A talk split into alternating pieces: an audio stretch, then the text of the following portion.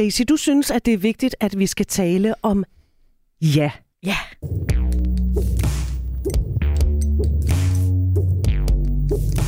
Det synes jeg. Og der brugte du jaet. Ja, hvorfor, skal vi, øh, hvor, hvorfor er ja vigtigt? Ja er jo vigtigt, fordi ja et eller andet sted er jo fundamentet for, for god sex og god intimitet. Ikke? Vi skulle i hvert fald gerne, hvad kan man sige, der sker i hvert fald et eller andet, når man starter med et stort og voldsomt og mærkbart, entusiastisk. Men det er jo ikke den eneste form for ja, der er. Så fordi vi på en eller anden måde har haft det her med ja og med samtykke op, og der ligger jo også sådan lidt som et... Der er også masser af programmer, hvor vi ikke taler om det, men det ligger jo hele tiden som en præmis, at vi er i en tid, hvor MeToo og samtykke har fyldt enormt meget, og det har egentlig givet mig lyst til at tænke lidt videre over det. Og så sad jeg og læste en fantastisk forsker, der hedder Emily Nagoski, som er en af verdens bedste sex educators, og skrevet en bog, der hedder Come As You Are. Den anbefaler jeg virkelig.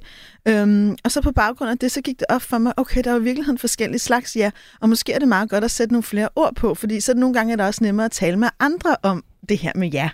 Jeg kan huske, dengang regeringen fremlagde den nye samtykkelov, eller øh, regler om samtykke. Ja. Der var der journalister, der spurgte meget entusiastisk ind til, hvornår er et ja et ja? Hvornår er samtykke samtykke? Og det var utrolig svært at forklare, og det var også lidt som om journalisterne jo gerne ville have øh, politikerne derude, hvor de ligesom skulle stønne sig igennem. Øh, fordi Ja. det kan jo også være et, måske et ja. Så lad os tale om jaet. Det synes jeg. Altså man kan sige, at vi kan jo starte med det, med det med yndlingsjaet, det der entusiastiske ja. Og det entusiastiske ja, det er der, hvor du virkelig kan mærke, ja, jeg vil have dig, og jeg vil nu. Altså det er sådan, det er sådan, der er bare åben på alle fronter, det er bare ja, ja, ja, ja, ja. Ikke? Øh, og det handler jo om tydeligt at kunne mærke sin egen lyst og begær. Men et entusiastisk ja kan også kun være det, hvis man er helt tryg, og man ikke frygter nogen som helst form for repressalier eller konsekvenser af hverken ja eller nej. Og det synes jeg er ret vigtigt, at der er den her tryghed, og det er jo både fysisk, men det er jo også psykologisk. Og det er jo i virkeligheden det, der kan være rigtig svært, fordi der er rigtig mange, der føler, at hvis de først går ind i et seksuelt rum med en anden, så må man ikke lige pludselig ombestemme sig eller sige nej. Men hvis man i virkeligheden gerne vil have oplevet det der helt store entusiastiske ja, så er en del af det også, at man er så tryg, at man ved, at hvis man midt i sexen, selv, selv hvis du er midt i et samleje, midt i hvad end, mærker, nu er jeg ikke med mere, at man så kan sige stop, eller sætte tempoet ned, eller lad os lige drikke et glas vand. Det er enormt, enormt vigtigt, og det synes jeg faktisk nogle gange er lidt undervurderet, den her dimension. Og så er der selvfølgelig også en del af det entusiastiske ja, som er, at jeg også ved, hvad det er, jeg siger ja til. Og jeg har tjekket af med mig selv, at jeg virkelig ønsker det. Så det vil sige, et entusiastisk ja er jo kun til det, man ved, der skal ske. Det er jo ikke at blive hævet i en helt anden retning. Så skal vi jo i virkeligheden tjekke ind igen. Har du stadig, er du stadig med? Har du lyst til det her? Nyder du det? Det behøver ikke nødvendigvis at være verbalt. Det jeg siger ikke, at alt skal tales ihjel. Men jeg synes, det er vigtigt at være opmærksom på, både med ens selv, men også med ens partner. Hvor er de henne i forhold til det her? Så det er det entusiastiske ja. Ja, og så, så Det er, når man simpelthen ikke til at begynde med overhovedet overvejer at sige nej. Ja, præcis det er det der, ja, ja. Ikke? Altså, Ja. Og det, men det, der så også er problemet med det her entusiastiske ja, det er, hvis vi nu kun handler på det, så er der rigtig mange mennesker, der ikke kommer til at have sex. Fordi noget af det, jeg ved fra alle mine samtaler, noget af det, vi ved fra befolkningsundersøgelsen Sexus, det er, at der er rigtig mange mennesker, som på mange tidspunkter af deres liv faktisk ikke mærker det her store entusiastiske ja. Så hvis man nu for eksempel er i et fast parforhold, og ungerne er ude, eller hvad ved jeg, og man står der og laver kaffe, så er det ikke sikkert, at man lige tænker, åh, oh, ja, vel? Altså, ikke?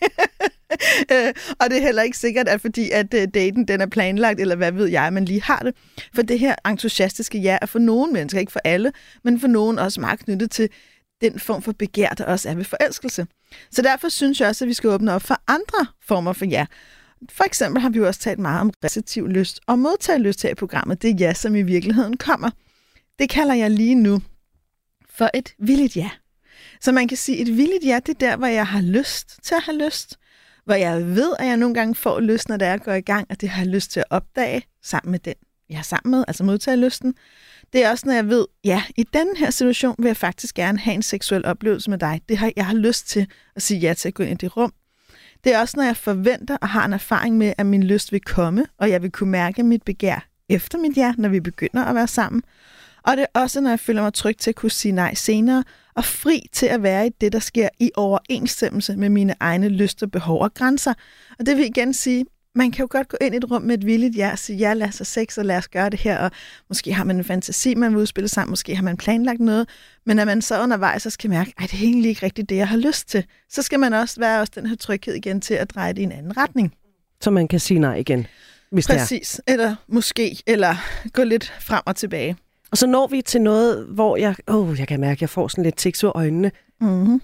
Fordi du bruger ordet forseret samtykke. Forseret for mig, det er absolut ikke på nogen måde et positivt ord. Det er det heller ikke. Og det er også derfor, da jeg sad og skrev det her ned og tænkte over det, så tænkte jeg, skulle jeg kalde det et forseret ja, men jeg kunne bare ikke få ordet ja over min læber i den her sammenhæng, og så valgte jeg ordet forseret samtykke.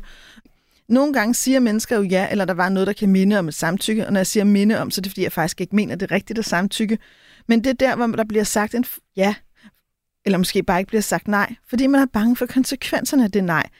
Når man faktisk frygter for, hvad er det så, det betyder for mig eller for den her relation, hvis jeg faktisk siger nej.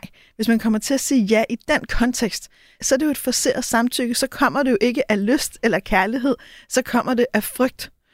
Og det er virkelig vigtigt at kunne genkende både i en selv og en anden, hvornår det her i virkeligheden forseret. Og nogle gange er der jo også mennesker, som faktisk ikke har lyst til at have lyst, men de føler, at de burde have lyst, og de burde have sex i deres parforhold, eller de burde have sex med deres kæreste, eller de burde og bør og må og pligt, og så bliver det det her forserede samtykke. Og mange mennesker desværre er så vant til at mærke andre menneskers behov og ønsker, at de faktisk har svært ved at mærke sig selv. Så når man kommer til at slippe sig selv for at være den gode kæreste og gøre det, man føler, man bør, som er en del af relationen, så er det i virkeligheden det, jeg vil sige, er et forseret samtykke. Men alt det her er jo ikke strafbart og fuldt lovligt, men jeg synes, at man skal tænke rigtig meget over, at det er egentlig den form for samtykke, jeg ønsker. Har, har jeg lyst til egentlig at have sex med et menneske, som mest gør det, fordi det menneske frygter, øh, at jeg bliver sur eller forlader mig, hvis ikke de gør det? Og jeg tror, at grunden til, at jeg også synes, at vi skulle tale om det, det var for at skabe noget bevidsthed om det her. Hvornår kommer vi i virkeligheden til at få se af vores partner? Fordi vi så gerne selv vil. Det er faktisk virkelig vigtigt at være opmærksom på. Og det er også igen et sted, hvor kommunikation er essentiel. Helt vildt. Og også empati, og det der med at være sensitiv og kunne åbnes over for et andet menneske, kunne forbinde sig. Det er jo ligesom det vigtigste, synes jeg. Og så også kommunikationen. Men igen, vi må bare være erkende, det er ikke alle, der kan. Og så kommer en af mine kæpheste. Hvis du så også lige har drukket en flaske vin, eller hvad du nu end drikker, så er der rigtig meget, der bliver forseret, fordi der er meget få mennesker, og jeg er ikke ekspert på alkohol, så jeg taler ikke ud fra det standpunkt. Men alkohol gør jo det, det i virkeligheden sløver vores sensitivitet. Og det er også derfor, der er så enormt mange ting, som går galt i forbindelse med alkohol. Og det synes jeg også er værd at have med i de her samtaler om, om, om samtykke, det at sige ja. Og så er der jo også den der dimension af, at man jo godt kan have det sådan lidt, ja ja, men ja, ikke? så om 12 minutter, så er der overstået. Du får det, du vil have, og så får jeg fred. Præcis, og det er ikke et ja, det er Nej. et forseret samtykke. Og det synes jeg også bare, man skal vide. Og det synes jeg, man skal tænke over med sig selv. Er det det, jeg vil? Er det egentlig det, jeg vil bidrage til? For nu kommer vi så også op i etik. Hvilket menneske vil jeg egentlig være? Hvilken form for relation vil jeg egentlig have? Og det synes jeg, vi har et moralsk ansvar til at tænke over. Vær tro mod sig selv. Præcis. Hvad det end måtte medføre konsekvenser. Præcis. Mm. Og så er der tvunget samtykke.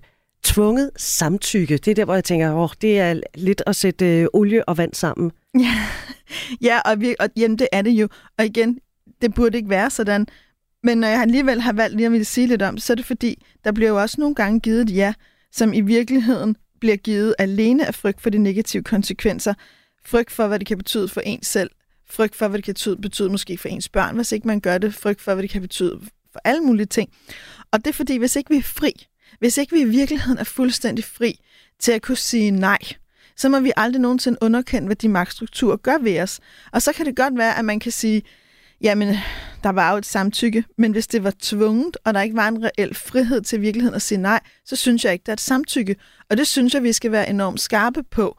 Altså, der var jo engang sådan nogle helt radikale feminister, der skrev, at øh, ægteskab er prostitution. Det mener jeg jo ikke på nogen måde, det er overhovedet. Men den tanke, der var i det, er jeg nogle gange i mit samtalerum kommet i kontakt med, at der er også mennesker, både mænd og kvinder, vil jeg lige sige, som ender med at føle sig så tvunget til at have et seksuelt forhold til deres partner, fordi de simpelthen ikke føler sig fri til at gøre noget andet, for de ved ikke, hvad det er.